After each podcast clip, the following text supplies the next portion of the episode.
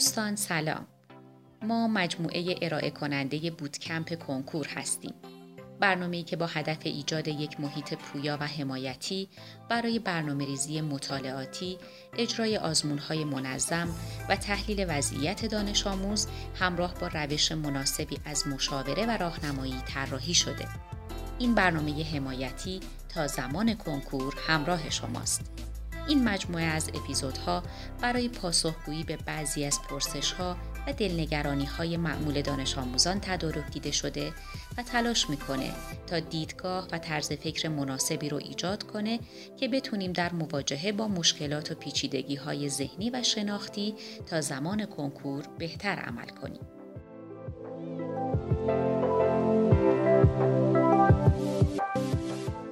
اپیزود شماره چهار لازم نیست نابغه باشیم. بیایید با یک سوال ساده شروع کنیم.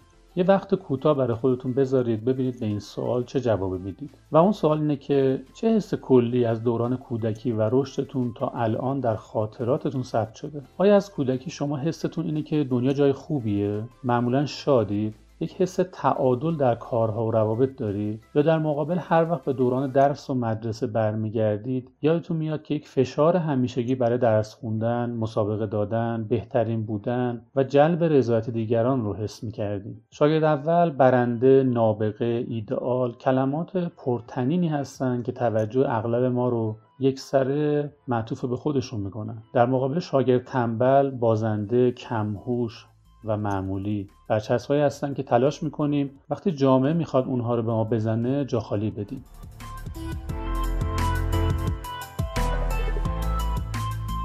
چی که باعث میشه آدم ها مسیر نابغه شدن رو انتخاب کنن؟ ما اغلب کمالگرا تربیت شدیم. روش تربیتی مدارس که مسابقه دادن رو تشویق می‌کنه جایزه های سر صف ستاره کوچیکی در دفتر مشق تا حتی رفتن پای تخته به خاطر سریعتر جواب دادن به یک پرسش بچه ها رو به سمت توجه به عامل بیرونی و رقابتی متوجه می‌کنه. بهشون یاد میده که یادگیری یک سره در بند دونستن جوابها یا حل کردن یک مسئله در حداقل زمانه.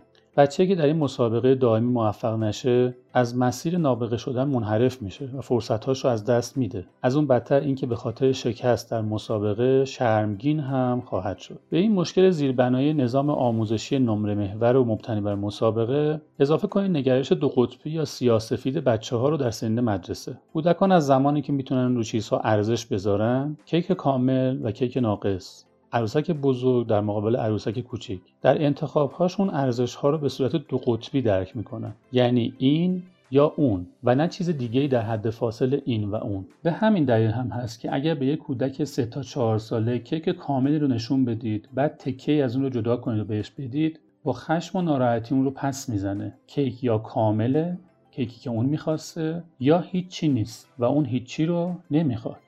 با تکامل مغز کودک زمانی که وارد مدرسه میشه و با یک نظام انتظایی نمره دهی مواجه میشه اون قضاوت دو قطبی خودش رو بر این سیستم ارزشی یعنی نمره دهی مدرسه حاکم می‌کنه. بنابراین برای کودکان از ابتدای مدرسه سن 5 تا 6 سالگی تا زمانی که درک منطقیشون شکل بگیره حدود 12 سالگی نمره یا 20 و کامله یا هیچی نیست. 19 با صفر مساویه. کمالگرایی ما از یک منبع مهم دیگه هم تغذیه میشه. پدر مادرهایی که موفقیت تحصیلی بچه هاشون رو بخشی از وجهه اجتماعی خودشون می‌دونند فشار مداومی رو به صورت علنی یا در لفافه های نصیحتگرانه به دانش آموز میارن. اونها با درگیر شدن در سهم خانواده از مسابقه بزرگ نخبگی و نابغه پروری انتظارات بالایی از عملکرد تحصیلی به فرزند القا می‌کنن. بچه ها برای رضایت والدینشون تلاش می‌کنن و نتایج بهتری می‌گیرن. این نتایج تشویق ها جایزه های غیر متناسب و عموما مادی از سمت والدین رو به همراه داره. و این چرخه عملکرد مثبت یعنی انتظار والدین عملکرد دانش آموز و در نتیجه جایزه. با فشار زیادی همه رو در این بازی بی پایان نگه میداره. دومین عاملی که ما رو به جاده نخبگی و نابغه پروری میندازه و اتفاقا به کمالگرایی کاملا مربوطه فردگرایی یا موفقیت محوری به عنوان ارزش اساسی در جامعه امروزی ماست.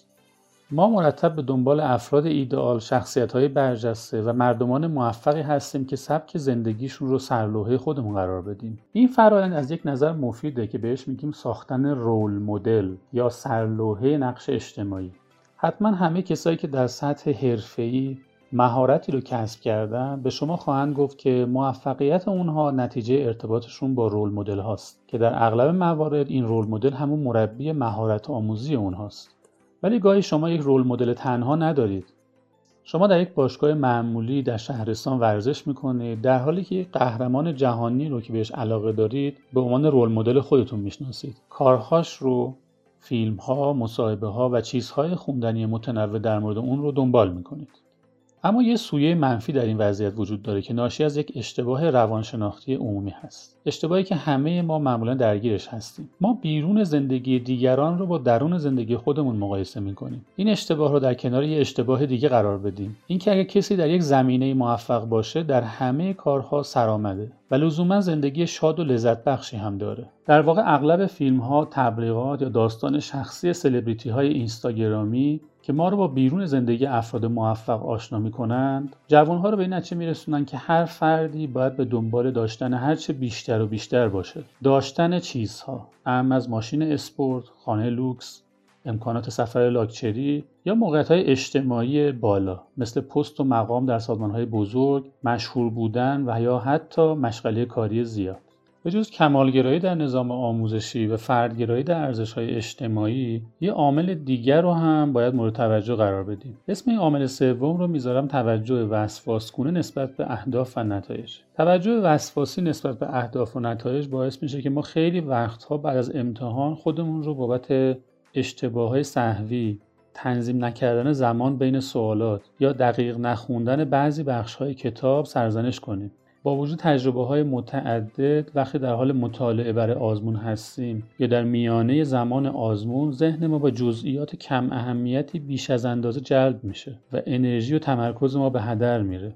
به قول معروف اونقدر از افتادن میترسیم که حتما همونجا پامون سر می‌خوره. رفتارهای وسواسی از نظر اریک فروم که یک روانشناس معروف هست و کتابهای زیادی از اون به فارسی ترجمه شده ناشی از فشار مداوم سرعت گرفتن کارها و دقت زیاد در مورد عملکرد و نتیجه در دنیای صنعتی امروزی هست. از نظر اریک فروم در دنیای امروز افراد برای اینکه بتونن خودشون رو با جامعه صنعتی که سرعت و آهنگ حرکت در اون رو ماشین ها تعیین می‌کنن تطبیق بدن به شکل افراطی به جزئیات توجه می‌کنن. استراب عقب موندن از کارها رو دارن و نگران دستیابی به اهداف تعیین شده هستند افراد در جامعه مدرن شخصیتی وسواسی دارند که این شخصیت دائما دستوراتی در مورد درست و غلط بودن انتخاب ها و باید و نباید در کارها رو صادر می‌کنه و ذهن اونها پر از پژواک و اکو شدن این دستورهاست. کارهایی که در انجام شدنشون همیشه احساس اجباری بودن وجود داره نه یک حالت خودشکوفایی و نه یک حالت جریان انرژی در درون انسان.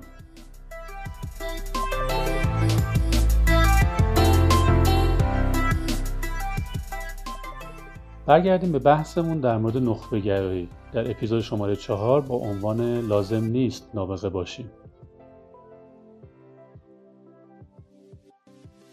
اما اگر ما در میانه دنیای شلوغی هستیم که تجویزش برای ما داشتن بیشتر و بیشتر هست و ارزشهاش رو بر اساس نخبگی تنظیم کرده چه فکری باید بال خودمون بکنیم؟ اولین راهکار پیشنهادی ما این هست که در مقابل کمالگرایی باید واقعگرا بشیم. واقعگرایی یعنی دنیا رو با تمام کم و هاش بپذیریم. از جمله کم و های خودمون. ما آدمی هستیم با یک مجموعه از صفات و خصایل خوب و بد. در جایی یونگ روانشناس معروف سوئیسی میگه من به جای اینکه تلاش کنم تا خوب باشم به دنبال کامل بودن هستم. اگر بخوام خوب باشم باید نیمه تاریک و منفی خودم رو انکار کنم.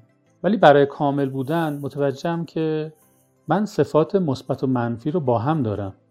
مثل هر انسان دیگری. و پذیرش این موضوع من رو با خود واقعی مواجه می‌کنه. نتیجه این واقعگرایی اینه که به جای توجه بیش از حد به نتایج درخشان و عالی که مدام ما رو دچار ترس و استراب می‌کنه لحظه به لحظه به اونچه که جهان در پیش پای ما می‌گذاره توجه می‌کنیم. به جای مقصد از مسیر و فرایند زندگی لذت می‌بریم. در این مسیر واقعگرا شدن کم کم متواضع تر هم میشید. چون این رو یاد می‌گیرید که به جای در افتادن با شرایط و پرخاش یا ناامیدی نسبت به کاستی هایی که نمی‌ذارن شما به هدفتون برسید انعطاف و پذیرندگی بیشتری از خودتون نشون بدید به یه جایی می‌رسید که یه موضوع اساسی رو به شکل درونی شده و تو قلبتون فهم می‌کنید می‌فهمید که موفقیت برنامه شما فقط 20 درصد در نتیجه تلاش فردی و 80 درصد در نتیجه استفاده از فرصت هاست یا به عبارتی کنار اومدن با اتفاقاتی که پیش بینیشون نمی کردید. به عنوان توصیه دوم پیشنهاد می‌کنم که به این موضوع توجه داشته باشید. ما باید در مقابل فردگرایی شدید که ارزش های نخبگی و مسابقه دادن همیشگی رو تحمیل می‌کنه جمعگرا بشیم. اگر زندگی سلبریتی ها نخبگان و همون رول مدل های فضای مجازی توجه شما رو خیلی جلب کرده به این واقعیت مهم توجه کنید که مفیدترین افراد در زندگی شما به هیچ وجه افراد نابغه نیستند پدر و مادر شما افرادی معمولی هستند برادر و خواهر شما بسیار شبیه شما هستند معلم دبستانی که عاشقانه دوستش دارید کسی هست که در کنکور رتبه درخشانی کسب نکرده. همدلی با دیگران و انجام یک کار مفید در جامعه باعث میشه از شغل و پیشمون لذت ببریم. به عنوان سومین توصیه اساسی در مقابل وسواس فکری و رفتار اجباری در درس خوندن که ذهن شما رو درگیر جزئیات بیش از حد می‌کنه به دنبال یه دیدگاه کلی از تلاشهای فکری و آموزشهای مهارتی خودتون در زندگی باشید از کسانی که تجربه مناسبی در زندگی دارن اهم از والدین، معلمین، مشاوران و مربیان فکری یا معنوی مشورت بگیرید. ولی بر اساس شم خودتون تصویر کلی از زندگی برای مسیری که باید طی بشه و کارهایی که باید انجام بدید ترسیم کنید تا درس خوندن امروز شما یه قطعه از پازل بزرگی باشه که می‌خواید بسازید در این راه ساختن و خلق یک مجموعه منسجم از دانش، مهارت، نگرش کاری است که شما انجام خواهید داد و اکنون شما در یک مرحله از تکمیل نقشه زندگی هستید که خودتون طراح و مجری اون خواهید بود. به جای پیروی از کسانی که به دنبال سراب داشتن بیشتر و بیشتر هستند از فرصتهای زندگی برای شدن لذت ببرید. یه پیشنهاد عملی دیگه هم دارم که مطمئنم در ترسیم نقشه زندگی و بعدش پیدا کردن قطعه مهم مربوط به دیدگاه مناسبی برای تلاش های مطالعاتی امروزتون به کارتون میاد. در مقابل کوتاه مدت نگری دیدگاهتون رو به سمت بلند مدت نگری ارتقا بدید. چه معلوم کسی که امروز رتبه زیر ده ریاضی رو میاره و میره کامپیوتر شریف می‌خونه حتما تا انتهای بازی موفقه. و چه معلوم کسی که با رتبه 1500 تا 2000 حسابداری می‌خونه ناموفق حساب میشه.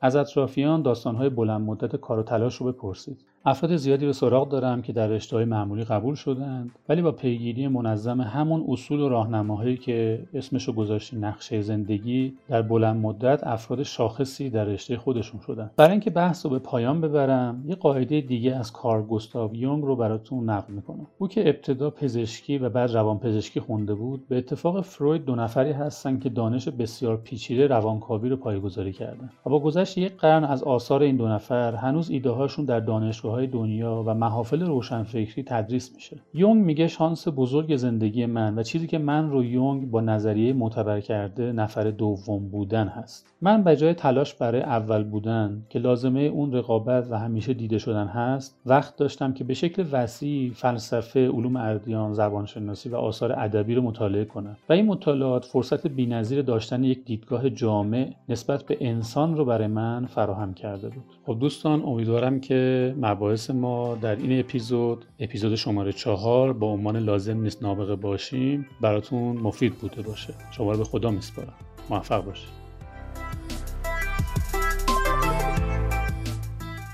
امیدوارم مطالبی که تا اینجا بیان کردیم براتون مفید بوده باشه. ما اپیزودهای بعدی رو هم در رابطه با مشکلات شایع و چیزهایی که شما فکر می‌کنید براتون مسئله هست ارائه خواهیم کرد. خوشحال میشیم اگه نظرتون رو در مورد این اپیزود و همینطور مواردی که فکر می‌کنید می‌تونه موضوع اپیزودهای بعدی باشه از طریق کانال بوتکمپ آندرلاین 99 با ما در میون بگذارید. براتون آرزوی موفقیت دارم.